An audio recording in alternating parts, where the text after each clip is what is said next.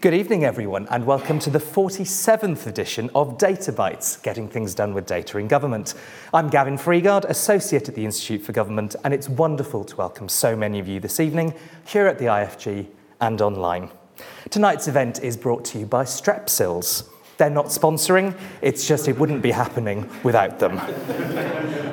Let's start in the usual way. Hands up if you've been to Data Bytes before. Welcome back. Hands up if this is your first Data Bites.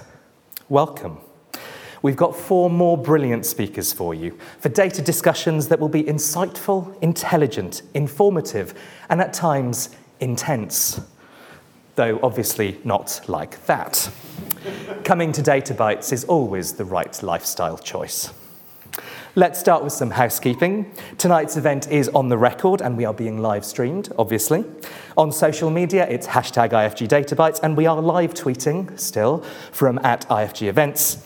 And to put your questions to our speakers, use the Slido page you're almost certainly already on. If you're not, go to bit.ly slash SlidoDB47, capital S, capital DB. If you're here at the IFG, you can, of course, raise your hand as well. Why does the IFG organise Data Bites? Well, we aim to bring together the various different data communities in and around government, show everyone what better data can achieve in practice, and put interesting data projects on the record so we can all learn from them. How does Data Bites work? You're going to see four presentations about data this evening. Each presentation will last for eight minutes. Yes, just eight minutes. There are eight bits in a byte, hence eight minutes in a data byte. The presenter will then face questions for eight minutes, yes, just eight minutes, and then we'll move on to the next presentation. So four presentations of eight minutes, each followed by questions for eight minutes. This is our 47th Data Bites. You can watch the previous 46 on the IFG website. So, what's happened since we last met? Well, long standing fans of Data Bites, and I'm told you do exist, will remember when every single event started with a recap of that month's ministerial resignations. Hello, old friend. Today, though, we start with Labour frontbench resignations after Shadow Minister Imran Hussain became the first to quit over Gaza. Now, since Keir Starmer became leader, there have been a couple of sackings outside reshuffles, Sam Tarry and Rebecca Long Bailey, with or without hyphen. Others stepped down for personal reasons to focus on their constituencies or over various controversies, but there have been some resignations over policy disagreements. I'm not sure I've ever used the word bourgeoisie on a chart before. Both the Covert Human Intelligence Sources Bill and EU Future Relationship Bill prompted two resignations apiece. We'll see if the number increases over Gaza in the coming days. Altogether, that's just under 30 non reshuffle departures from the Labour front bench since Keir Starmer became leader, considerably fewer than from the government front bench. Fewer even than a single week, the one commencing 4th of July 2022. Rather than resignations, repeated charts recently have been about by elections. The day after our last data bites, Labour won Mid Bedfordshire and Tamworth from the Tories. That makes it 10 seats changing hands this Parliament, a post 1979 record, and eight government defeats, equalling the record from 92 to 97. Both joined an elite group of by elections with a swing of 20% or more. Eight of the 36 since 1960 have come this Parliament. And there's now a recall petition in Wellingborough. Just under 8,000 signatures will trigger another by election. Another recent theme has been MPs changing allegiance through defections and suspensions. There have been three more since we last met. But the biggest switch this month came north of the border, where former SNP leadership contender Ash Regan MSP joined the Alba Party. That prompted me to look at how the UK Parliament, Scottish Parliament, and Welsh Senedd compare using a very crude calculation of changes of allegiance per seat number in the legislature. So, if we look at the UK House of Commons, we can see the Brexit years stand out with Change UK, Tory Brexit suspensions, and more disciplinary actions than before. The Scottish Parliament, maybe a few more around the independence referendum and Brexit. The Senedd, nothing hugely exciting, until we get to 2016 to 21. It does rather stand out, largely because, in the wake of Brexit, UKIP members voted to leave as many other existing unions as they possibly could.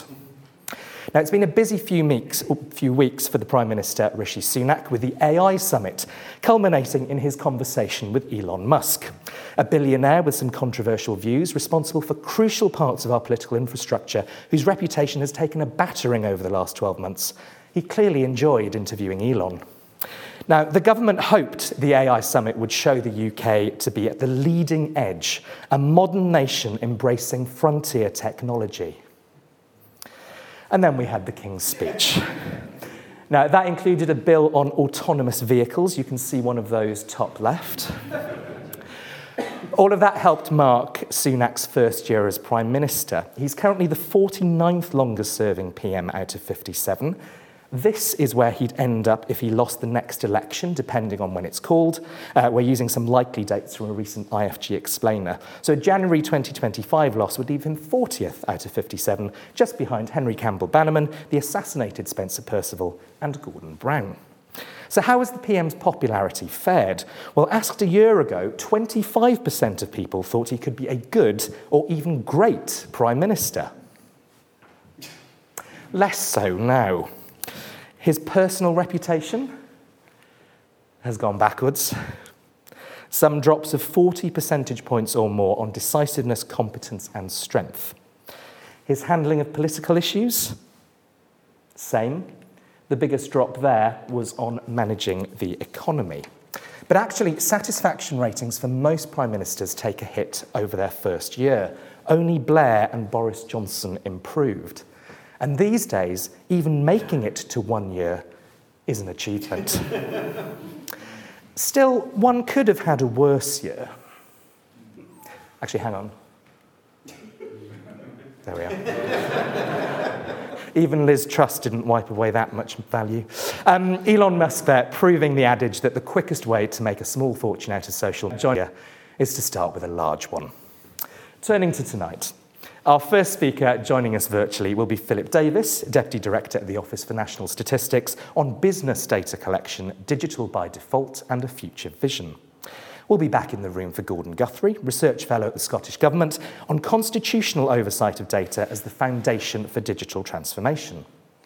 Then we'll hear from Siân Thomas, Chief Data Officer at the Department for Business and Trade, on agile governance of large language models. And last, but definitely not least, we have Adam Locker, the head of data architecture and engineering at National Highways, on getting data things done. We'll hopefully be back on the 6th of December for the final Data Bites of the year. As ever, we need sponsors to keep Data Bites going. Drop Ritesh a line if you might be interested in that. And Strepsils, if you are watching, please do get in touch. We'd love some free samples.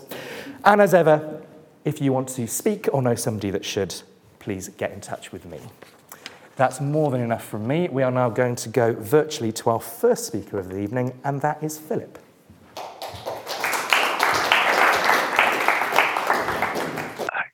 Good, good evening, everybody. Hope you can hear me. Um, thank you, first of all, for for inviting me along this evening. Um, apologies, I'm not with you in the room. Um, it was a bit last minute, so I've uh, not been able to make travel plans in time. But um, um, so my name is Phillip Davies. I'm the Deputy Director at the Office for National Statistics, covering uh, surveys and registers transformation, but with the business focus. Um, tonight, hopefully if I can move my slide on, I'm um, going to cover eight minutes to cover uh, four things, hopefully. Um, as a statistician, I'm going to give you some basic statistics, um, talk about our digital collection and what we're doing with our surveys, talk about our business register briefly and our transformation plans for that, and then maybe talk a little bit about uh, another project we've we're looking at, which is maybe a different future for how we collect um, our business survey data. So, first things first, just some, some basic stats. So the ONS currently has around 77 active business surveys. Uh, they they have sort of different periodicities from annual, quarterly, monthly, and the what was the the, the coronavirus uh, survey goes out fortnightly broadly 10 economic themes. Um, the questionnaires translate into around two and a half million, sorry, the surveys translate into around two and a half million questionnaire, questionnaires a year. Um, around a million of that actually is the is the what is the the, the big survey as we call it. Um, just over 2 million of those are now online. Uh, we grow to around 400,000 businesses or enterprises uh, in, in, a typical year. Um, and we have around 3 million businesses on our register, which I'll talk about a bit later. Um, and as you'd expect, the business surveys underpin our economic stats. So from our national accounts uh, to sector accounts through to um, our investment and pensions information, prices, inflation, etc. Uh, all a, lot of the data comes through our, our surveys um, that we collect on the business side. So digital by default. What do I mean by that? So typically our questionnaires were, were paper based. So until relatively recently, uh, most of the questionnaires we, we send out were sent out on paper. There's been a, a something called the Moving Surveys Online project. Um, I guess clues in the name. Um, and we've been progressing our surveys from paper onto, onto digital collection format. And to do that, we've been developing our electronic questionnaire capability. Um, currently, as I say, we have around 2.1 million of those 2.5 questionnaires, million questionnaires online. Um, and I think what's really key here is that the the move is really about trying to help sort of improve the the experience for the the business. Uh, our business surveys typically, apart from the the big survey, actually typically are mandatory. So businesses, if you're sampled, there's an obligation for you legally to fill those and complete uh, the surveys on behalf of the ONS. Um, but that capability is really what allowed us to move into um, um, sort of a, a, different mode uh, when the coronavirus came along. It allowed us to collect to, collect data for lots of businesses that weren't maybe operating from their usual site, um, but it also allowed us to stand up the you know the the COVID survey as well. So a huge um, sort of transformation piece of work that's allowed us to, to move quickly and adapt. Um, still work to do. There's always continuous development. We are still moving some of the remaining surveys online, um, and as as we do that, we will also go back and look at the existing surveys and trying to improve that functionality and that experience for for our our respondents. Key for all this though is really about the data quality. It's about trying to get the best data we can in the easiest possible way to improve um, our underlying statistics.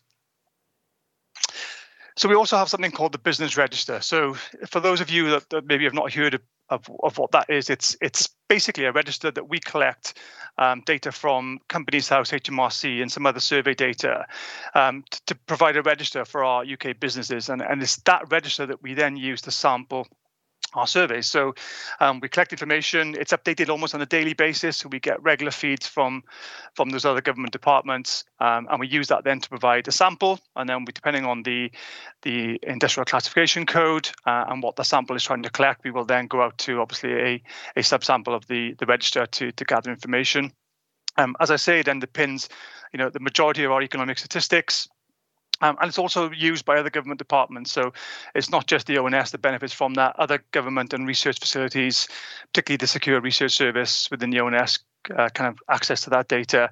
Um, it has to be anonymized, and there's certain, obviously, really critical rules and regulations about how it's shared. Um, data privacy is paramount, um, but there are ways and means of, of doing that if you're another government department we are trying to transform that so that we're trying to move it off um, legacy uh, software. At the moment it's it's it's current sort of tech has been around for 25 or 30 odd years. Um, makes it a bit more difficult to to update as we need to and it also limits our ability to change and, and adapt as, as quickly as we'd like. Um, we are moving to a cloud-based solution um, and that will allow us to have greater capability um, and also greater functionality, but also maintain a much more sustainable piece of work.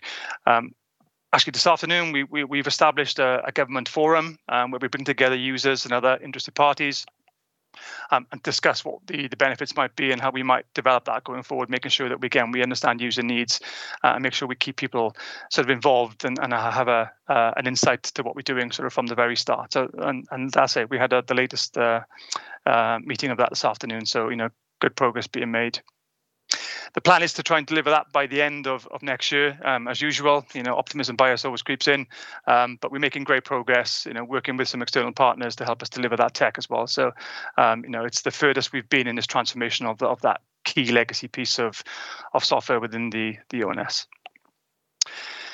And again, the benefits. Well, a couple of things it will allow us to do. Um, it allows us to attach more variables to businesses. So often when we sample, some of our key sampling variables are tend to be turnover and employment number. Um, that's great for most of the businesses, but some of them, particularly in the financial sector, um, other variables might be might be more appropriate. Um, so what we're looking to do is is try and um, be able to add more data into those companies so we can use different variables where that's where that's suitable. Um, it'll also allow us uh, via some of the data sources to expand the population and we have the, the large numbers. Uh, generally, we get from um, pay and and, and uh, VAT from the HMRC feeds and some of our own surveys to, to look at structure. Um, but with the the technology of the SBR and some other information we, will hopefully get our hands on, we'll be able to expand that population for the very small businesses, particularly sole practitioners, etc. That will expand that population from around that three million mark I, I mentioned earlier to around five, five and a half million. So a much more um, um fuller uh, population. Um, again, in terms of, of analysis, it'll allow us to, to, to better analyze some of the data and maybe other government departments, um, much more of a, a, a sort of a, um, analytical capability um, that allow us to, to look at changes over time um, rather than trying to take screenshots and, and, and sort of snapshots of what we have. And again, for, internally, it'll allow us to, to be far more sustainable. We'll be able to change it far more easily. Um, it'll be far more cost effective and efficient. And I think for those using the system also, it'll be um, a much better experience, which will hopefully, again, sort of improve our, um, our ability to, to use it um, and benefit from it. So just lastly, sort of a future. So you know, as I say, we, we are looking to do a lot of work. We've transformed. We're looking to move most of our search into into that digital space. We've got the upgrades to the to the register, but also what does that future look like for for business service collection? You know, how do we try and reduce the burden on our respondents? Hopefully, reduce the number of surveys we have also. So we, we've got three key pillars that uh, we're looking at at the moment, and this is an evolving project. Um, so starting to sort of think about how we might do that and we're looking at maybe a, a far more modular design. And Know other other government departments um, across the the globe are looking at a similar approach. Um, a new engagement model with our respondents, so you know, really putting them at the heart of what we do, uh, even though they are mandatory, trying to make their life as easy as possible. You know, reduce the burden on how they they send in their data, um, but also then technology to enable them both to to do it in a way that suits the business but also move much more towards automation longer term potentially. And how we do that, we might move to that that theme, as I say, in terms of thinking of the the core themes that we talked about. Um, but broadly, this is really about you know making it easier for our respondent, improving the data quality, which is key, making it far more efficient for everyone involved, and that's both us as the as the ONS, but also for users. Um, increasing our capability within our staff too, so giving staff a much broader um, experience, engaging with the the customers um, across a range of surveys, not survey by survey as they mostly do now, but also making that sustainability. I think this is a longer term project to be able to move on to new tech um, and give us the ability to really reflect and change as, as the economy changes and, and as user needs change and government uh, governments ask of us changes, we're able to respond much more quickly um, and deliver that. So that's again probably the really one of the most exciting things we're doing, um, taking that piece of forward. So hopefully I'll be able to come back maybe another time and tell you a bit more about that as it as it evolves. And I'll stop there. Thank you very much, Phil. Uh, while, we, uh, while we get Phil on screen, that was incredibly quick. Um, just a reminder to everybody watching us online, you can put your questions uh, via me, uh, via Slido. And if you're not already there, it's bit.ly slash SlidoDB47. If you're here in the room, please do keep your questions short because we are up against the clock. Wait for the mic to arrive and do tell us who you are uh, and where you're from if you can, but remember we are on the record. Uh, I will come to the room for the first question and we have one down here. Thanks. Uh, Paul Atherton, I'm a social campaigner with the Royal Society of Arts. Um, what I'd like to ask, Phil, is have you examined the impact of going digital by default on small businesses with the sort of ever decreasing number now using websites online and over 14% in the last piece of research, not even knowing what a domain name was? Yeah, thanks. Interesting question. So, so it's interesting what we do with the, the, business service as i say part of the challenge we have is is it's mandatory. So you know the options uh, in terms of being able to complete that um, the surveys are are a bit less a bit more restrictive in, in that sense. But what we do as part of our research as part of the, the the program work that we do we actually engage with the business community. So we go out to businesses of all shapes and sizes um, and ask them what what suits them best. Now in all cases um, you know the, the general feedback has been to move to digital in some cases particularly where there are smaller surveys that may not be appropriate and we may still stay um, and offer that paper um, that paper option. And I think currently we still do that. If a business can't do it digitally, we still offer a paper solution. So that is a possibility. Um, but again, we're trying to engage with the businesses to find out what works best for them. Um, and what I would say, particularly for the smaller businesses, in terms of how they are sampled, um, they only get rotated in every so often. So if you're a small business, you might expect to fill in one survey, which may be an annual um, or a maybe a quarterly survey, but over over four periods, obviously. Um, but you do that generally for a 12 month period, and then you're rotated out. So you you wouldn't then get another questionnaire in theory for potentially another two years. So we do try and limit the burden on smaller businesses and sole practitioners, etc., to make sure that it's proportionate to to you know what they uh, what they can provide uh, and the demand on their time and resources. Brilliant, thank you. I'm going to go online for two quick questions, both from Anonymous. Good evening to you. Um, the practical one is what do you classify as business? Are NHS trusts and universities included? Uh, and then the second question is Will all of this work make it possible to collect data on occupations, a notoriously difficult variable to get a hold of elsewhere? So, we do collect data from government departments. Generally speaking, that there are some surveys that go out to other government departments, but we do have a, a different feed in um, for, for government. So that comes in from a different system um, where we get data um, directly from, from government themselves. We do, there are some surveys that we go to government departments from, like research and design, for example. Um, there are some surveys that go out to those businesses. Um, but generally speaking, as well, we get a lot of other data from um, uh, for directly from other government feeds, as you might, as you'd hope, I suspect, is that other governments share data um, particularly when they collect it for government purposes. In terms of occupation, we have other surveys, I think, which which try and classify sort of occupation. I think via some of the the um, uh, employment type surveys that we do. I think on on on the business data that we collect, it's generally classified by the the main uh, majority of the income, I think, from the from the business. So, um, depending on what you do, you will fall into an industrial classification code, and that determines where you fit within the the, the sector and that ec- economic theme, effectively. Um, longer term, the SBR, that that business register I talked about, you know, if we because we'll have the ability to link other variables onto it, there is potential to link other things into businesses um, to be able to, to, you know to do a much more um, sort of bespoke analysis, I guess, um, by theme, but linking those variables into a business itself. So from other sources, we could add variables into it to try and make that analysis better. Great, thank you. I'll come to the room for the next question. Hands up if you'd like to ask the next question. Uh, right down at the front.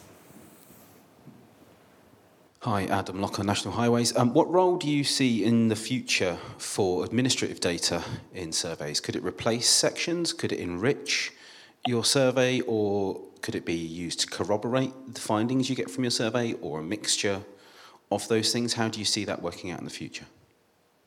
Yeah, thank you. It's a, it's a great question, actually. I, all three would be the, the obvious answer. And I think what I should say is surveys surveys are um, they are extremely important. They allow us to ask really specific questions, and the way economic data are compiled, you know, we work to comparative data. So we use something called the European System of Accounts for our definitions, which it makes it quite precise. However, I think our first protocol would always now be admin data. If, there's an admin source that exists that we could use to remove the burden of businesses, then we would do that absolutely. And I think that's part of our, what we do. I would argue that surveys, you know, where admin data is not available, we we go to surveys but if it is available then we are you know we are trying to use as much of that as we can.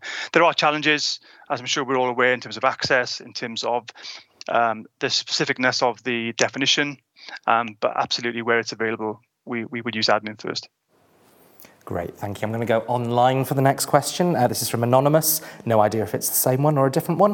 What were the biggest challenges in achieving data sharing across other government departments? And are there any lessons that you gained in the process? Yeah, I think I'm sure this is the same for, for everybody that just, just try to, to, to share data and receive data. It's, it's, the will is always there. I always find that the government departments are really willing to, to share its legislation and the rules that exist behind how the data is being collected or what it's used or what's able to be used for are always the challenges. So the legal barriers I find are the biggest challenge. What we've done, and I think what other government departments do, it's all about collaboration. I think we, you know, we work incredibly hard to build relationships to to understand that public good aspect of what we do. You know, ONS exists to deliver public good um, you know, alongside the, the, civil service. It's about trying to to really provide that narrative that explains why that data is so, is so useful, why it's needed, the benefits of doing that. But it's that collaboration, and, and often takes you know takes a long time. Um, you know, you have to really sort of work through the process. Um, it's not easy. Um, I wish it was easier. Um, but absolutely, it's it's it's a huge challenge. But this, I often find it's the legal the legal barriers that are the biggest hurdle to overcome. I think the will is generally always there.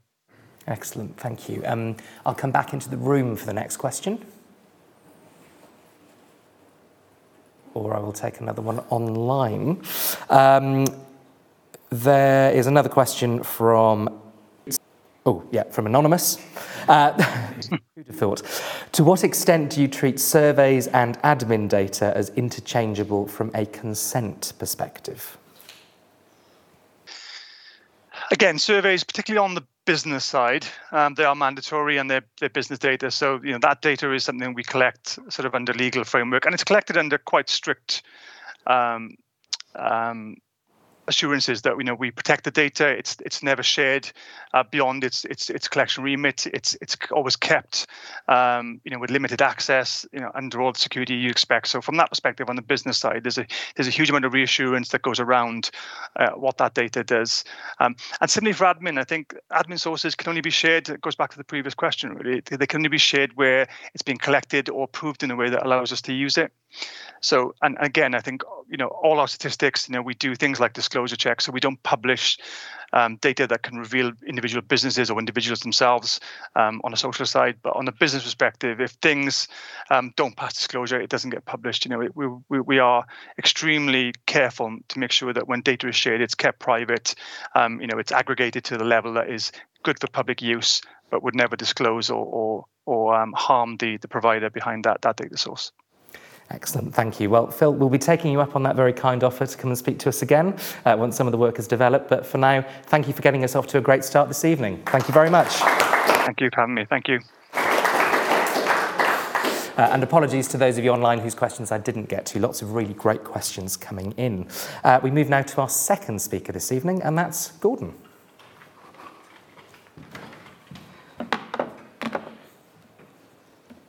Come on my bloody time to start right. Um, uh, I'm Gordon Guthrie. I'm a couple of things. I'm, I'm two legal things. I do not represent the views of the Scottish Government. I'm an independent researcher.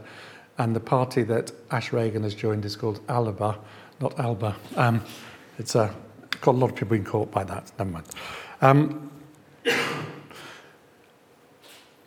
this, parliaments are the mother of computer systems. You pass law, you get a digital system.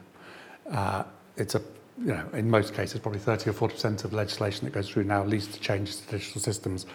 And they're not designed to do that. We know that in Scotland because the Parliament is 25 years old. Uh, I was a campaigner for it, and friends of mine wrote the parliamentary procedures, so I asked them. So things tend not to do what they're not designed to do. And since the Parliament's been set up, we've seen really, really radical changes in, in the digital spectrum. And it's best really exemplified by considering the sort of computers that we used to bring national insurance systems in in the 1980s. Uh, that's one of them. People on the audio, I'm holding a hearing aid up. Um, the, the quantity of computation that we now have compared to the 1980s would make your hair grow. So things have radically and dramatically changed. And we, we're used to thinking of digital as a world of capex and big programs. It's now substantially a world of opex. It's your salaries that make it happen. Um, and when we look at digital systems, there's an old saying that uh, data age is like wine and code age is like fish. We need to start thinking of our digital systems, and our data as assets and liabilities. And when we look at parliamentary processes, we have two routes through the parliament. We have a standard bill route that goes through, um, and we have a, a separate track for money. We treat assets and liabilities different in parliamentary terms. And what we need to start doing, if we're looking at data and things, we need to start thinking of these in the context of um, long-running, long-valuable assets that we hold. To give you an example, my brother helped computerize GP's practices in the early 1980s, mid late 1980s, and they basically took a form and they turned that form into a data table and then they made a GUI. The form was called a Lloyd George form because Lloyd George had personally designed it in 1911. So we have data structures. People in here who are working on data can not unreasonably expect some of their decisions to be part of the core infrastructure of the state in 100 years' time. And at the moment, there is no, almost no parliamentary oversight thought of that. So we do need to think carefully about what we want, you know, what we mean about data. And we also need to think really carefully when we talk about data, there's many different things. Um, there is a clear difference between uh, statistical data and operational data. What are we collecting? These are radically different things. Operational data is usually only meaningful in the context of the circumstance. So if you look at um, waiting lists in a district, from an operational perspective, that only makes sense in, the, in a web of other data pieces. And we often misuse these things. Things like life expectancy, which is a genuine statistic, is not the same as a waiting list. And that was it. But in terms of the operational data, we basically have, we require four different data strategies in the state. Data can either be congested or uncongested. So person data would be an example. Edinburgh City Council had at least 80 databases with person data in it. Um, a very congested data element whereas, say, a database of marine invertebrates would, might only exist once if it exists in the Ministry of Fish. The second element which it can be done, which gives us the four, the other two, is partitioned or not partitioned. Is it in many places? Is the data in local authorities where the same data element is dispersed?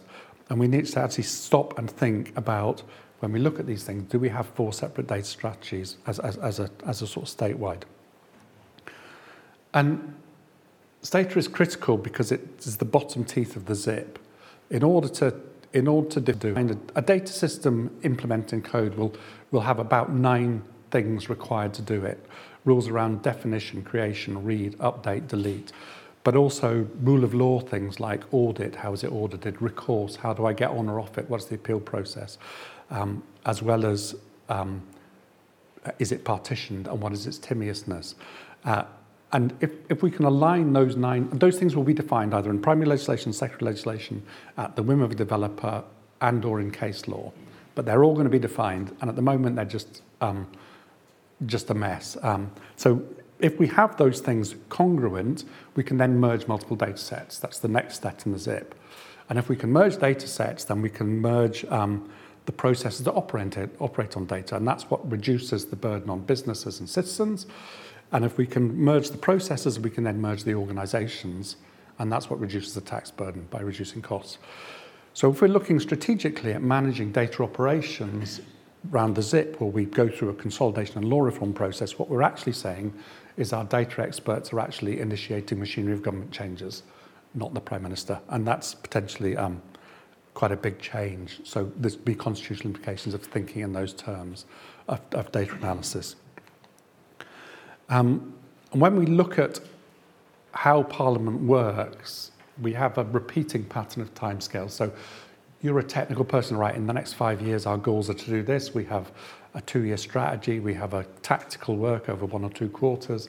We have day-to-day work, and the service designers have that, and the organizational designers have that, and the data people have that.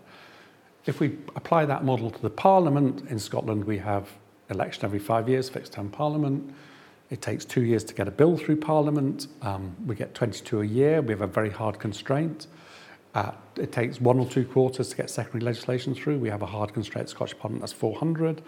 And we have lots of day-to-day operations. So we have these two engines, a legislative engine um, and a digital engine. And the last 25 years has seen the digital engine speeding up, speeding up, speeding up, speeding up. And we're getting, we need to build a gearbox that rotates between them. And the model that we traditionally use for this is simply to say secondary powers, delegate, da da da da da, um, and let the techies go away, go away, run and do stuff. That's entirely unacceptable. We have to figure out if we're going to change these things as we do this harmonization. We have to think about how, how this is going to work constitutionally. All good revolutions have a slogan um, constitutionality, and simplicity. Everything rhymes. The core thing here that we're talking about is, is um, is using separation of powers and, uh, and parliamentary oversight. On the, on the uh, power to change things, the model is the Law Commission. Law Commission Scotland has its own route into the Parliament and can propose laws. So what would a Digital Reform Commission do that might have powers to produce machinery of government changes or other changes and have power to change legislation to fix some of these problems? Um, and on the other side, we have a couple of bodies. We have Audit Scotland and we have the Social Security Commission, whose job is to take the massive decisions that are happening that Parliament can't handle because of its, its throughput capacity and then filtering, triaging them and then bringing the problem ones to the Parliament. So what would a digital audit unit look like that was going around checking oversight? And we have to change um, the relationship, you know, Francis Maude brings in the senior responsible officer now controls um, now controls time, uh, the timing of public launches. So we have to think of what roles do you have or not have. Um, the system has to be explicit so, every, so people can improve it. It needs to be constitutional because it's not at the moment, and it needs to be simple. The process that I'm following to write this report cannot be correct because I'm one person doing some interviews, therefore it must be wrong. So we need to start with the simplest system, use explicitly to correct it, and sketch out how we're going. And I'm 11 seconds over, for which I'm very sorry.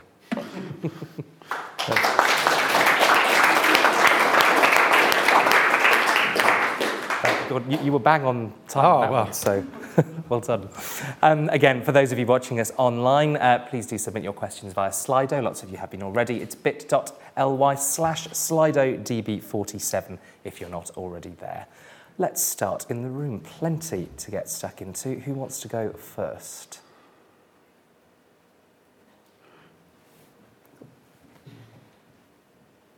Thanks. Paul Atherton, Paul Atherton again. Um, do you see the rate of technology exponentially increasing, and by definition, that you're always going to be in a race against the speed of technology, against the speed by which you can legislate? Um, no. All, all, all, technology, all technology problems at scale are human problems, and we're at the human problem limit. I don't think that, I think the speed of technology is, I think also, I think that period has overgone. There's a lot of evidence that the rate of innovation is actually dropped. Um, and to be honest, what we're mostly doing is squandering. Hey, I programmed on punch cards against nothing. So I think I think you're all wasteful. I think you should all go home and stop using computers because you're not using them properly. But um, but uh, I think it's I think the rate of human problems getting higher, and the level. Of, what we're seeing now is complexity complexity used to be an edge condition of the state, um, and the model I use is the atomic energy. Atomic energy comes in, and what happens is that we we um, we encapsulate it. We have the, the first bill in 1946 says the Ministry of Supply owns everything that glows in the dark. The, the next one in the 50s, the Atomic Energy Authority puts a set of experts and wraps that. They're not only experts in atomic energy, but also accountants and trade unionists, part of the Atomic Energy Authority. And then in the 1960s, we put the, the power, separation of powers with the inspectorate, nuclear inspectorate. What we now have with digital is every single department now is complex. And so we have to take that model of encapsulating complexity and think of it all the way through our departments. And that changes the relationship of the civil service to the state. But I don't think the technology itself is. Technology doesn't matter a damn, to be honest. It's just, I'm not a code monkey, but I don't care. nice and provocative. Um, uh, Mary Susan Barry uh, says, not a question, but a comment. Very thought provoking presentation. So thank you. Um, Patrick C. online asks, are there any emerging differences in the data digital landscape in Scotland versus the rest of the UK? Um, there will be. I mean, the, the census have been separate since 1841. Um, I'm not I'm not a huge expert in data. I'm covering a whole range of stuff here, and I'm not to trade. I'm not a civil servant. I've been working in Silicon Valley stuff. Um, one side I'm Silicon Valley, the other side I've been a parliamentary candidate a couple of times, so I'm really not the person who can answer that. But I, I expect there will be, um, there ought to be data divergences if you have operational control of your systems. And so I generally would like to see more data divergence across the whole of the British state, unless we currently if you'd come last night to my talk last night, you'd have heard us talking about Dominic Cummings recreating Sovnarkom and Gosplan with the centrally planned economy, which everyone at Westminster seems to be obsessed with. Um, we seem to be recapitulating 1960s Kosygin Soviet Union, but um, I can start a fight with anyone if you're interested. uh, let's come back to the room for the next question. I've got one in the corner there. Just wait for the mic. Hi there, uh, Will Langdale, um, Business and Trade, Department of Business and Trade. Um, I wondered if um, what you're sort of proposing here, if you've seen it tried in other uh, places in the world or in perhaps like uh, multinational corporations or, uh, you know, have you seen it practically used anywhere? Um, yeah, yeah I'll, I'll, just run through the methodology I'm using. I, I, know, I know, I know the Parliament was designed to do it.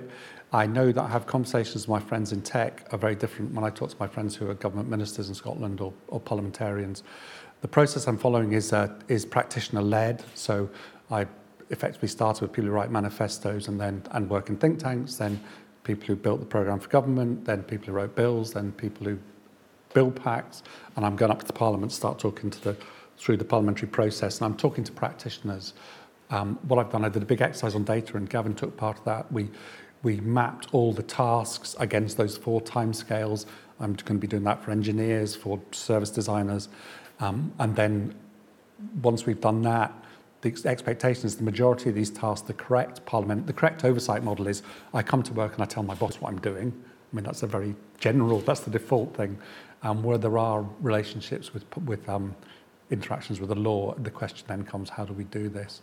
Um, most of the thinking is based upon Toyota production system, treat manifesto to in-service systems as a car assembly line, identify people who can stop the line when there's defects. So um, violently anti-innovation, if it's innovative, it's probably wrong, though I have found one thing, using rules as code to generate property-based tests, but that's because I do property-based tests.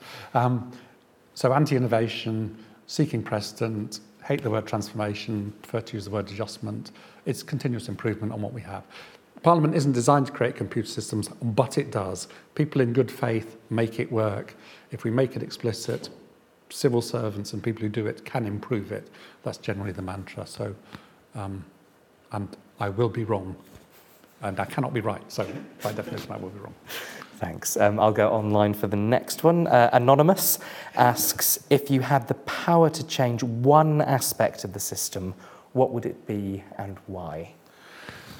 Well, the first change I think we ought to do, uh, and you sent me the you sent me the English equivalent of the Scottish uh, legislation and parliamentary unit bill process. Uh, I haven't yet read the Welsh one. I've looked that one up. We have a 400 page manual of how to take bills through Parliament, and the Westminster one is slightly better. It says once the bill's gone through, you should test your forms with citizens. That's its entire statement about digital. I don't think the Scottish one even does that. I would say in that bill pack, have you talked to the techies? Have you talked to the data people? Are you reusing data systems? Which systems do you intend to use? Do you know which computer systems this law is going to change? And I would put that into that process um, in all the, well, once I've read the Welsh one, I'll make the same recommendation, and once I've read the non-Welsh one, I'll make the same recommendation, but I haven't read them yet, because 500 bloody pages. Uh, your last two answers flow beautifully into the next question, which is many politicians don't come from data savvy backgrounds.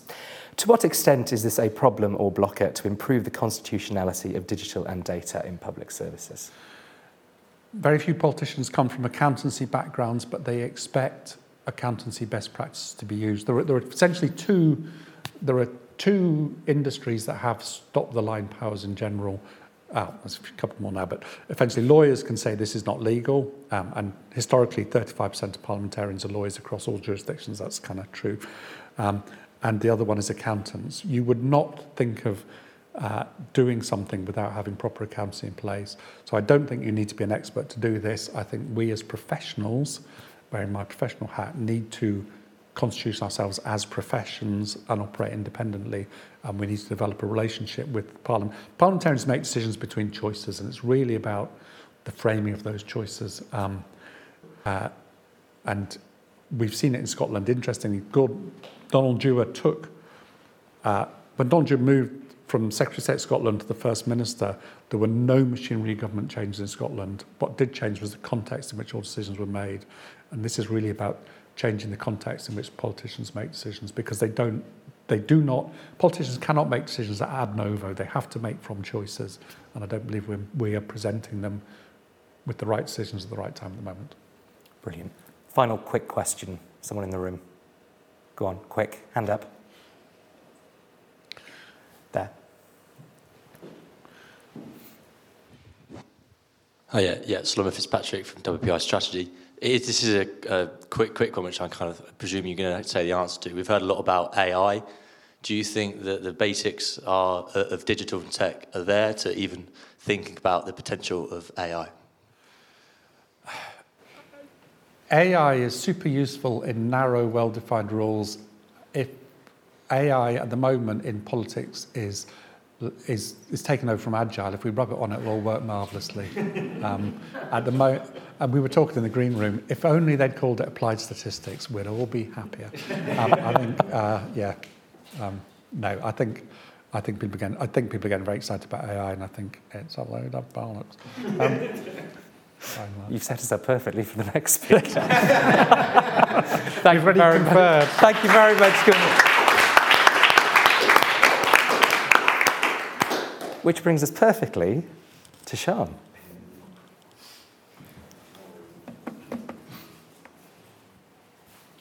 Hello.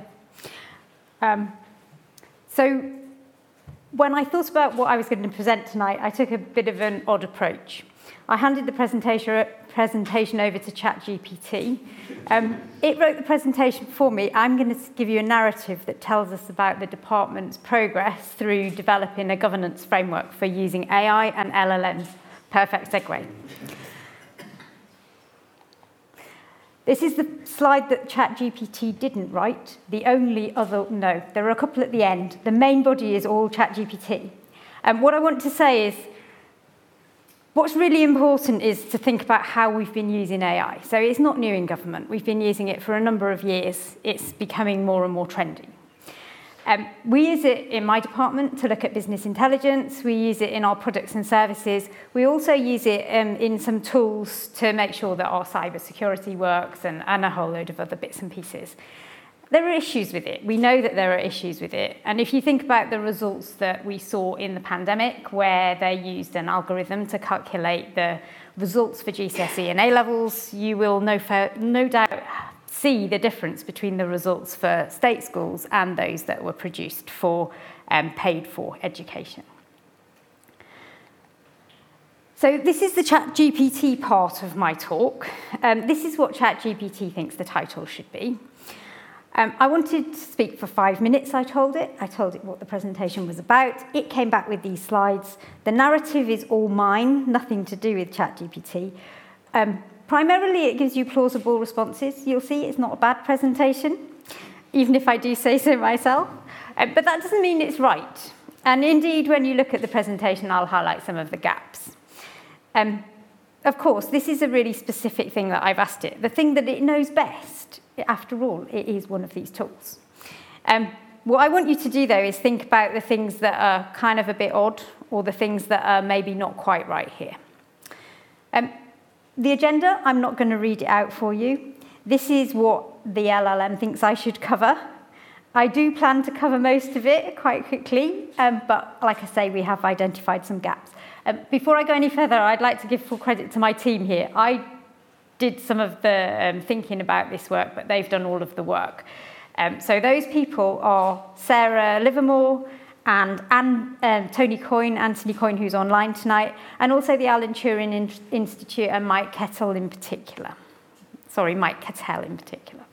So um, the next slide is suggesting an introdu introduction to LLMs. So these are changing the way that we use data, the way that the internet works.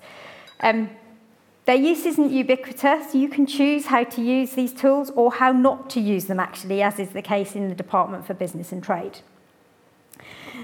That's why we've got this governance framework. So at the start, when the hype started, we thought, well, actually, is there a problem with this? What would the problems be? And how would we manage that into the future? There was so much use and so much hype that we thought, well, the only way to think about this safely is to have some really good governance so that at least we know what we're doing. The value in this work ultimately comes from the data.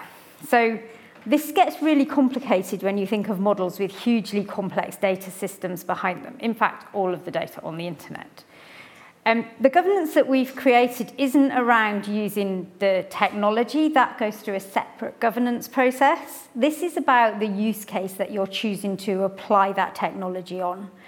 And it is a continuous process. So I'm not suggesting that you take the technology and you get the use case approved and you hand it over and you have nothing more to do until the work is done. The whole point is it's an ongoing and an agile process.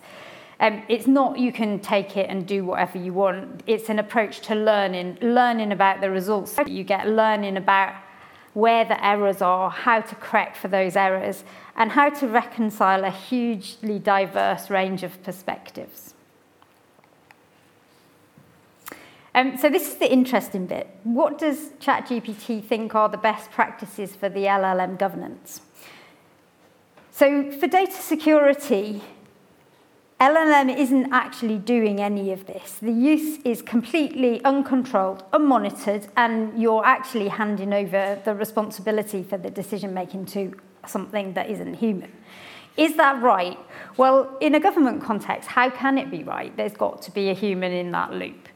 Um, so one of the things that we learned through going through this project um, was that the LLM is going to predict what you're going to type in to ask it about. That's hugely problematic because it's recording all of that type ahead. So it might be, if you start what, what's the next word going to be? It's predicting that next word and recording that as something that you're searching for. That clearly isn't right. So there's a whole load of complexity about what it's learning from just what you're putting in that search bar.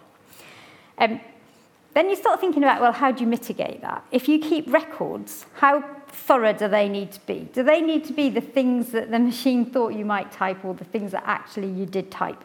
And how is that then used in future searches with that um, tool? I mean, ethical use in practice is really, really hard. Addressing bias in a data set where you don't know the scope of that data set is massive. Um, and how is all of the underlying data actually used to inform what results actually come out of this? Um, it's massively complex and it requires um, a whole group of people, essentially an agile team of sorts, to make sure that the way that the tools are being used are giving you the outcomes that you need. The challenges and considerations. So many people don't really care about explainability, but in a government context, explainability is really important. You can get some insight out, but you actually have to explain why that is important. Um, describing the process is really hard. Um, we've tested the approach a few times now. Um, the legal frameworks just don't keep pace with the advances. We heard in the first presentation some issues about the legal frameworks. Well, actually, they're even harder to manage when they're not keeping pace with the technology. Um, the technology may become mainstream, but how long will it take for the legal frameworks to catch up with that? I mean, the LLM governance that has come up here all sounds really sensible. It's completely new, and it's, there's a lot of learning to do. Um, that's why the agile approach is really important. We've just launched it in our department. We haven't actually used the technology in advance of having the governance framework. That's been really challenging. I've had so many conversations about why not and why the, the governance needs to come first. Um, the framework that we've developed is quite extensive. It contains over 70 questions that you need to answer to even get to the stage where the assessment of whether we should do this happens. So far, we've had a couple of teams go through that process. They've all managed to get through the governance in a day. I'm astounded by the fact that they could do that because it is quite a lot to ask people. But it does mean that if there's a will, there's a way. And it also means that um, we do have people who are willing to go through this to do tests in a safe way that should give us learning that is really useful. Um, so these are the things that the LLM thinks might solve some of the problems. I, I think I have a bit of a problem with some of these. I mean, how can you do bias detection on a data set that you don't even know the scope of? The role of human judgment is going to remain incredibly important, and the limitations in the capabilities aren't appreciated. Um, I'm going to skip over employee chaining because I'm running a bit slow. Um, this was the conclusions, but the thing I do want to spend a few seconds on is these are the things that were important in our framework that weren't included. So cyber, what is the cyber risk with this and how do we mitigate that? The legal basis, the scraping of vast quantities of data isn't all really, really sound, of sound legal basis. So how do you know what's sound and what's not? And do LLMs actually overtake data sharing? Because if all of the information is in the LLM, then actually it might mitigate the need for those data sharing agreements altogether. Um, got to end with a thank you slide. Thank you. Thank you very much. We've got plenty of questions coming in online already, but it's bit.ly slash SlidoDB47 if you're not already there. Let's start in the room, though. Who wants to ask the first question? oh, we've got, we've got two down here. You sure? Hi, Adam Locker, National Highways. Uh, you, you may have already answered my question here, but I was particularly interested when you said you ask people to present their use cases. How are you assuring consistency of presentation of use cases so that people, there's nowhere for people to hide the detail which may be important Yeah. and they can't willingly hide what's Yeah. could be evil? So there's a lot of questions, 70 plus questions, and it's it's agile. So it's going to, I think the number of questions will increase before it decreases. Hopefully, in the long term, we'll be able to consolidate. But the consistency of the answers across those 70 questions would be really hard if you didn't actually know what the use case was. So the, the pilots that we've already run through this, and they're a very small number, um, those are the questions we then go back with. So this is resource intensive from the kind of operation of the governance perspective, as well as from the perspective of filling in the questions in the first place. And yeah, that's, that's the real challenge. So you need people to lead the governance process who really know what they're talking about. Otherwise, you, you wouldn't be able to pick up those inconsistencies across the blocks of answers. But there is, there is rep- repetition and duplication. At the moment, that means that we can pick out the things you're describing. If you lose all of that, you might also lose some of the power of the governance framework. Thanks. I'm going to go online for the next one. This is from Andrew P. Good evening to you. From your departmental perspective, what can the centre of government do to help facilitate your work? Yes, so they are already doing quite a lot. There's already some governance information online. There's quite a lot of discussion within the forums that we all attend in government. And there's loads of use cases. A list of those use cases would be really useful for me. Um, and we're collaborating with other departments on, we've got a really small number of use cases, um, I think two or three at the moment. Um, those aren't solely within DBT either. So, yeah, there's a lot going on. I, I think um, being across the breadth of it is really hard because there's so much going on. And if anyone from the centre of government would like to come and talk about all of those use cases, we'd love to have you. We'd love to see that list. Uh, let's come back to the room for the next question. Very quiet tonight. Uh, we've got one down here. Yeah, thank you, Gotsinazu. Um, based on your presentation, um, what would you uh, kind of say in the future how this whole process would actually enable um, DBT Yeah. um, to have a good governance process Yeah. that will enable it to actually promote the Britain going global in terms of pushing the British post-Brexit agenda. And using the same data, how do you actually build the trust in other countries that you're trying to reach out to?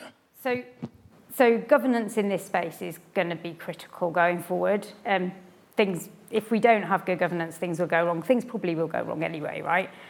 But by the approach that we've taken means that we know exactly what we're doing for each of those use cases, so it's all documented. If there are problems, we can go back and we can work out where the problems were. Were they with specific aspects of the governance? Were they with the approach that we were taking? We've got enough evidence to be able to use that evidence to inform the future use that we're making in government. Um, the way that these are being used in, the, in business and in other sectors is hard to find out. And we're not hearing about use cases that are solving some of the big problems. But if we can share the governance work that we've done and other people can pick the bits of it that might be useful for them, we would hope that it will support more people to be able to safely experiment. And I think at the moment we're still at that experimental phase. Um, if it works, then as we firm up how we work and what we're doing, we will continue to share that in the hope that that might also support um, in the future business growth. But I think we're a long way from that yet. Thanks. I'm going to go online for the next one. Will shock you to hear this is a question from Anonymous. Uh, given some of the data security, monitoring, ethical, and audit issues you mention, to what extent should government use open source LLMs or develop their own rather than proprietary systems like ChatGPT? Yeah, so I took out some of the presentation because it was already too long. There was another bit about the way these systems work, actually replicating all of the data in proprietary systems that are owned by other countries and then you don't know what that data is being used for. Um, obviously, for business and trade, that's quite a big issue. So, yeah, there's a massive problem there. The problem also is, though, that if you build it yourself, it takes a massive amount of compute power. It, it's much slower. It hasn't had the amount of development, and so you don't get such a slick experience. So I think there's pros and cons. Um, yeah, it depends what you're using it for. I think it's context specific for all of this. Thanks. Don't make me regret it. Let's come back into the room. We've got a question over there. Hi, um, it's Rolitza from HMRC. Um, my question is about whether you think that decision makers in government are genuinely interested in using those tools, or do you think that they are developing frameworks for governance just for the sake of keeping up with the technology?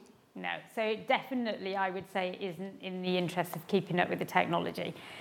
If I could have a pound for every time I had to persuade somebody not to use the tools because there isn't a governance, governance framework, I probably wouldn't need to work. Um, the demand is absolutely massive. And we had to do this work, or we had to let people use the tools. Um, and I think, I think that we made the right decision for our department. Um, and now that people can use the tools, the fact that they are quite burdensome, and yet as soon as we asked teams if they wanted to trial things, it took a day to go through the governance process because they put people on it to, to work through so that they could go ahead is it tells you that actually this isn't about technology finding the solution. There are enough people in government wanting to use this stuff. It still might not work though, right? So yeah, I don't think is the answer to everything. I think control testing is where we need to be. Great. Any more questions in the room? Uh, I've got one down here.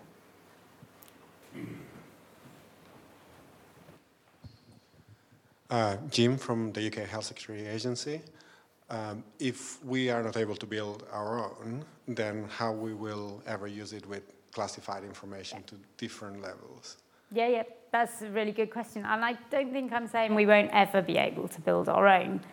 I just wonder if the way that we use data is mature enough at the moment or if the use cases that we should be testing are really narrow. And the ones that we're testing in the department, they are very narrow. And they aren't, we haven't approved a mainstream LLM for, for routine use where people can just chuck through use cases. At the moment, it's really specific and, and they're really well defined. And I guess that's the point, right? If you're using it on a really well defined use case, then you'll work out whether it is worth the investment. And a final, very quick question from Anonymous. Uh, so, one sentence on what is the biggest risk to the public around the expansion of AI? oh, so I'm definitely going to say I'm not qualified to answer that question. Excellent. Well, Siân, thank you very much thank indeed. You.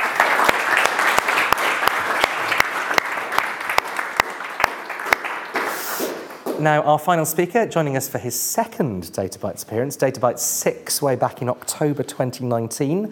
Probably one of the best and most influential events that we've done. Uh, delighted to have back Adam. Imagine my delight when Gavin said long-standing Data Bites enthusiasts who will recognise this presentation as basically the presentation I gave last time. Here are eight more things I've learned about doing data in government. Some of them are just provocations. Don't worry, I'm not being entirely serious. Okay, opening shot, full broadside. We need to more actively challenge the notion that just making data available will cause magic to happen. If you build it, they will come. Sure. But now you're haunted by a disgraced baseball team, and I don't think that's what you were shooting for when you chopped down all that corn. You need to start with the outcomes you want, because you can at least hypothesize some indicators that will show if they're working or not. I highly, highly recommend the work of Dr. Ryan Dunn and his team at DWP Digital if you want to understand how to measure data success in a service organization. I think it's pretty much the gold standard. Yeah, that's right. I said it. I know what you're thinking, but Adam, what about free text? Yeah, but what about words? but Adam, what about pictures? What about pixels?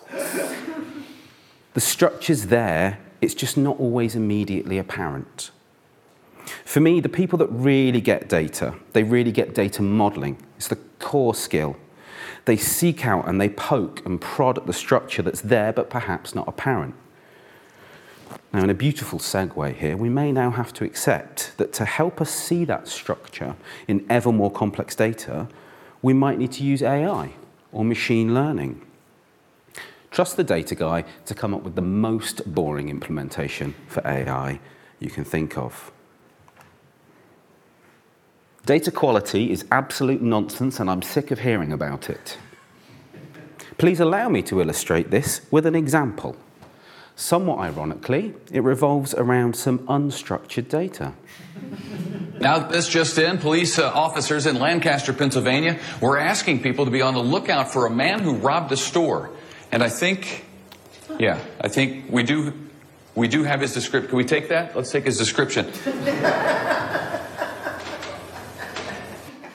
Not exactly a Rembrandt, is it? By every objective measure, this is a bad drawing. Low quality data. So, what happens with this low quality data? Oh, and now I'm getting word that police actually caught this guy. Thanks to the sketch, no doubt. So, here's a picture of the real guy next to the sketch that led to his arrest. Where's the pointy chin? It's uncanny, Lisa. uh, the, the guy uh, on the left is now charged with two counts of theft, is being held in the Lancaster jail. Got him. the purpose of the sketch wasn't to hang it in the National Gallery. It wasn't to be evidence in court. All it was there for was just to track down someone so that this guy could be in court at all. It did the job for which it was intended. It was fit for purpose. You only know if your data is fit for purpose if you're continually trying to understand the purposes that it could and should be used for. Now, for anyone that's worked with me, this is a shock. You would be shooketh. How did I get here? When you build data pipelines as projects and not products, you're making one of two mistakes. You're either assuming user needs with a long list of requirements and invariably missing the mark. We need circle, we need triangle, we need hexagon. Or you're building pipelines one at a time and coming back around the loop again and again. So then you end up duplicating effort or not meeting user needs. And quite frankly, data engineering is now so expensive, you cannot afford to do this. We should only engineer that which is certain. Find out what people need and build that.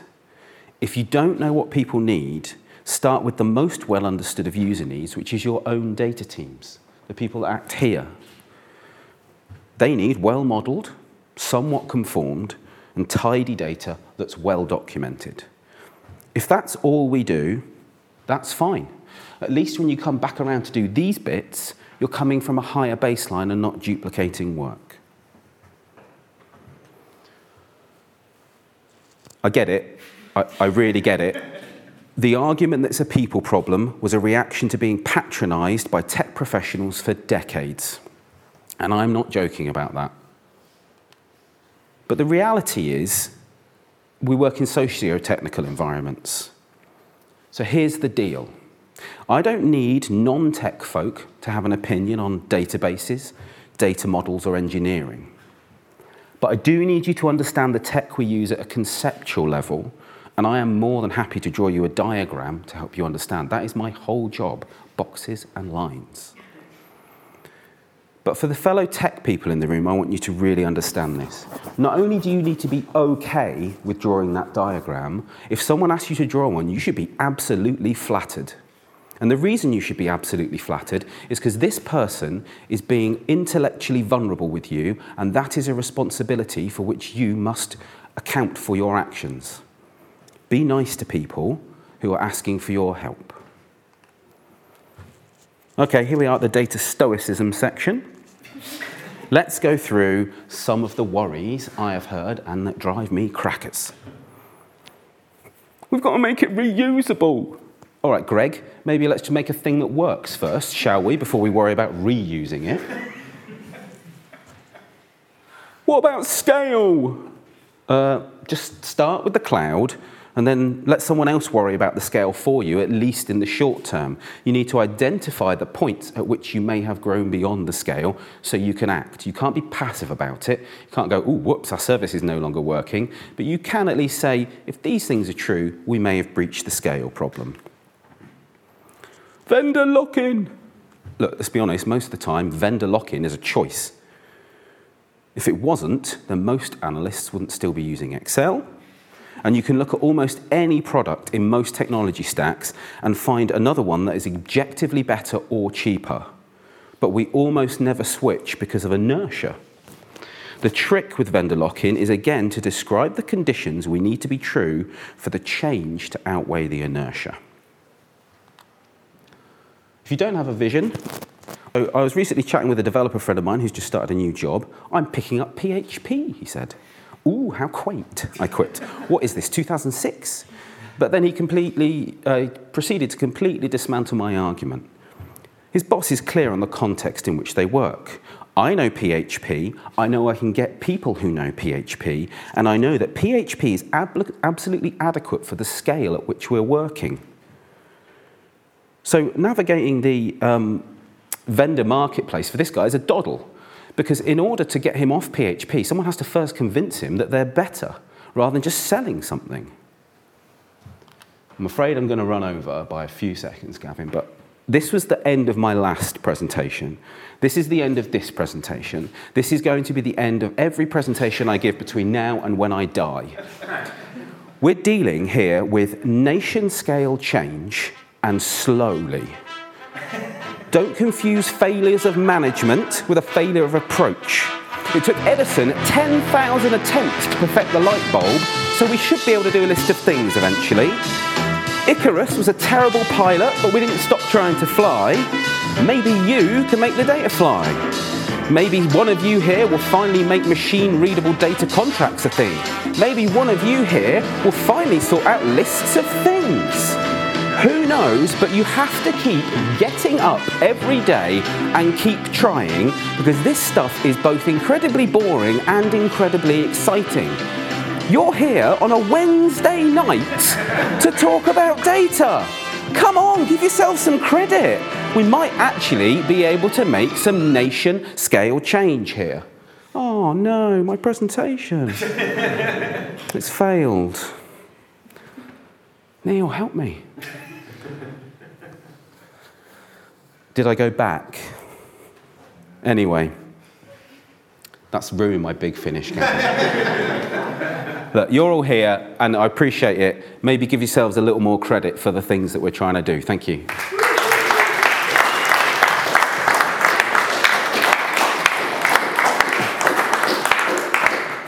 Thank you, Adam. Incredibly boring and incredibly exciting. There's the Data Bites tagline sorted. um, for those of you online, it's bit.ly slash slidodb47. Let's come to the room for the first question. Okay, I'll go to the back row first and I'll come to you next. Uh, hi, Kathleen Caper from uh, Central Digital and Data Office. Oh, Adam, so young, so cynical. Um, I am one of those people who needs people to show me their boxes and lines. Um, there are lots and lots of people across government who draw boxes and lines and do cool stuff, um, lots of which I don't really understand. How do we join that up in such a way that you guys are learning from each other, that we're not repeating the same lines and boxes, inventing the same lines and boxes in different parts of government over and over again? Um, one of the things that I nearly put in here was somewhat aligned to what Gordon said we shouldn't be doing innovation. Innovation is nonsense. We should be innovative in how we assemble commodity products. All of this stuff you can just buy like Lego bricks. I want to see the innovation from the people that design the services, and I will come up with the Lego bricks that they should be using to build those services. Now, sometimes they may want to have a look inside the injection molding factory, and that's fine. But for the most part, if we can get to a point where we've built rapport and trust with people, they'll start to trust the Lego bricks that we provide them, and they'll start to build some cool things like a rocket or a flying badger. Good. Let's come down to the front for the next question. Hi, Paul Atherton. Um, I'm interested in where the government and data is seeing open source going because there seems to be a rise again in sort of an interest in open source. Munich's gone back to it. Um, and I'm just wondering what, what the feeling is over here. So the way I see open source is that nearly every vendor is selling you a flavor of an open source product. So if you're diligent about which one you're buying, then you should, in theory, be promoting long-term interoperability and be able to stop that vendor lock-in thing, right? Um, what you have to be careful of is, you know, underneath most products these days is something from the Apache Foundation, right? But when the bolt-ons start getting really thick, you have to be really mindful about um, what that will mean in the long term and identify those conditions for change again. I much prefer when people really choose a product and go for it because they understand, well, this fits our organizational context and the outcomes that we want to achieve. As long as they write down a note to themselves in the future, if we breach these, this, this, or this, then we need to look at moving away from this product because it's becoming unhealthy. But I do think that there's generally a fear of picking something, going with it, and getting a capability and a cadence and a, a community of practice within your organization around it. But the problem is then you never really do anything. So I, I much prefer people to have a, you know, if you want to do your stuff in PHP, go for it, own it, but um, make your choice and go for it. Excellent, thanks. I'm going to go online for the next question, and um, Neil, do signal to me if we're able to give Adam his big finish at the end as well. So I'm, sure, I'm, I'm, sure we can make it happen. Um, the next question is from uh, previous presenter Miranda Sharp. Evening to you, Miranda. Do you have a view on what the most useful Lego brick is? Probably the 4 by 2 one. right I knew you were going to say that. Um,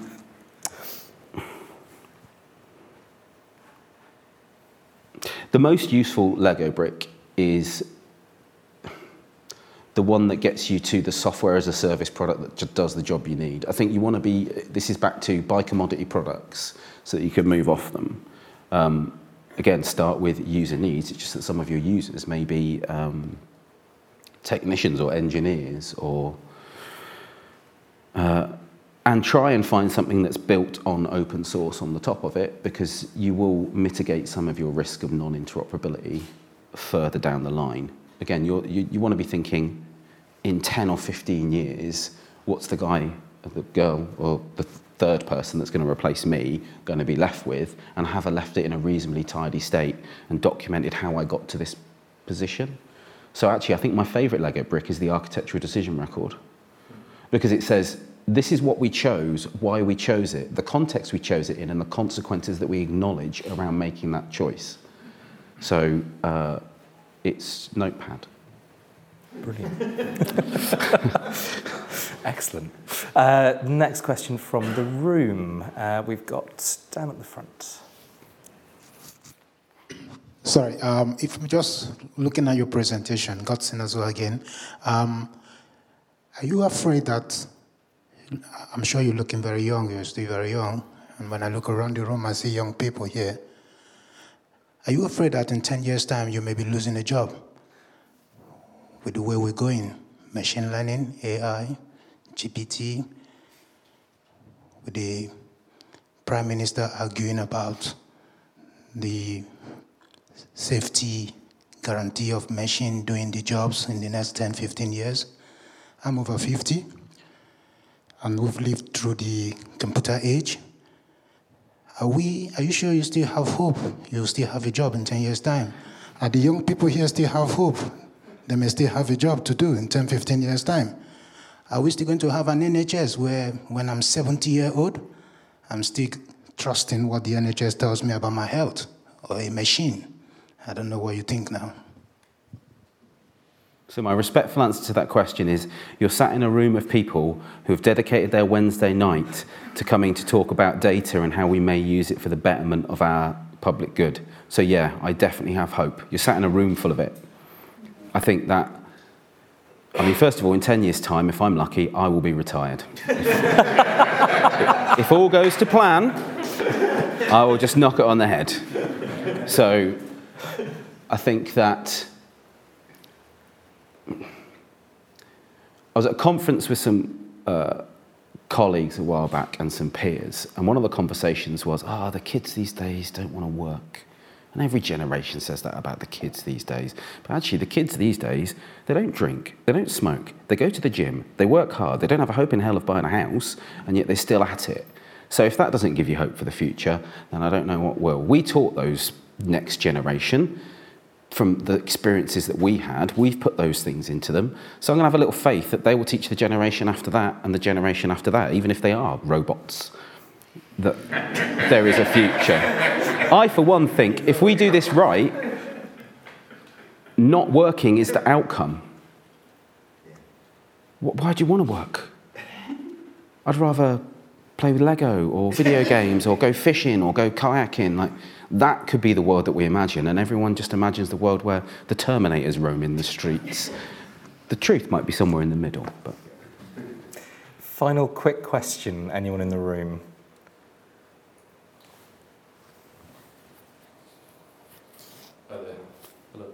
Hi, it's Sanjay Abhishev um, from Blue Swallow Group. We're a marketing agency. Can I just challenge you on the quality data? Um, Absolutely. At least on the example that you've provided. So obviously that picture, which seemed very simple, have, has led to an individual being apprehended. However, um, and the justification you've made is that it's quality because it has led to the arrest. But we, can we not fall into the trap of taking a solution which is lower quality that we could have had because it has led to the conversion that we, uh, we uh, demanded and not strive for better quality, better quality data and settle for that which has delivered once but may not necessarily deliver another time. Thank you. So the point I'm really trying to drive out with the quality thing is that all data exists for one original purpose. Many, many times, and usually it will do that purpose really well, right? So if we have a system at National Highways that counts all the traffic cones we have, then we know how many traffic cones we have.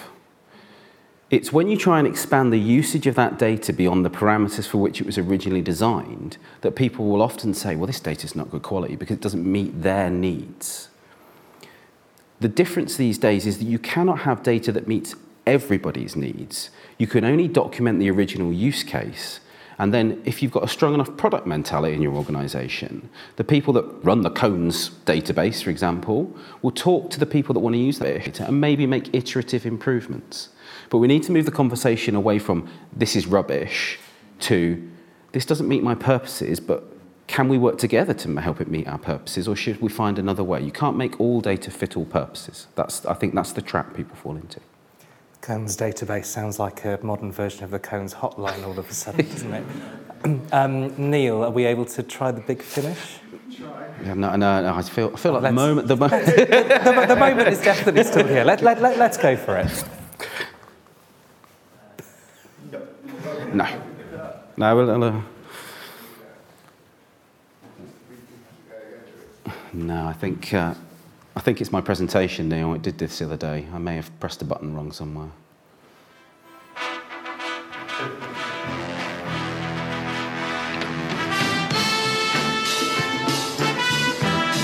No idea how long that one took to make.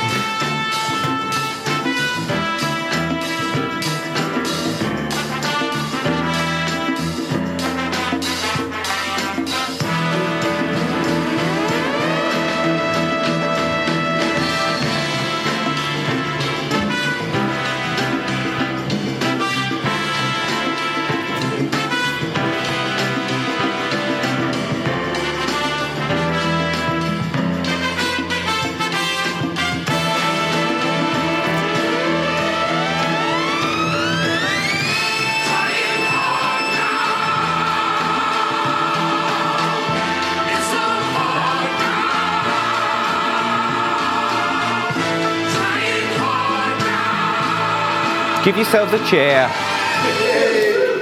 Oh, no. Didn't work. Oh. that was the worst five pounds I ever spent. if that if that isn't a metaphor for data in government, I don't know what is. Thank you. Adam, thank you for the rhetorical and presentation-based fireworks, even if we didn't quite get the... I mean, the parish notices are going to be so underwhelming after that. Um, the video will be on the IFG website within the next 24 hours. You can already watch it back as live on Slido. Our next public event is next Tuesday afternoon. It's the general election, What Change Do We Need, with Lords Willetts and Mandelson, Times Radio's Kate McCann and Kelly Beaver from Ipsos. Also got events coming up on the Autumn Statement, Local Leadership on Net Zero, and a new series on public service productivity called Productivity Pitches. Where could they possibly have got the idea for an event series that goes on over multiple months from? Um, there's various bits of AI-related content suddenly appearing on the IFG website, by which I mean content about AI, not generated by it, uh, looking at how the government is approaching it uh, and what's been happening with the AI Summit. Data Bites will return on Wednesday, the 6th of December. Please do sponsor a future one. We would love to take your money. Uh, please do come and speak. We would love to hear what you're up to. And all that remains for me to say are two very big thank yous. First of all, to you in the audience, some brilliant questions here in the room and online tonight. And please do join me in a huge round of applause for our brilliant speakers this evening. Thank you very very much.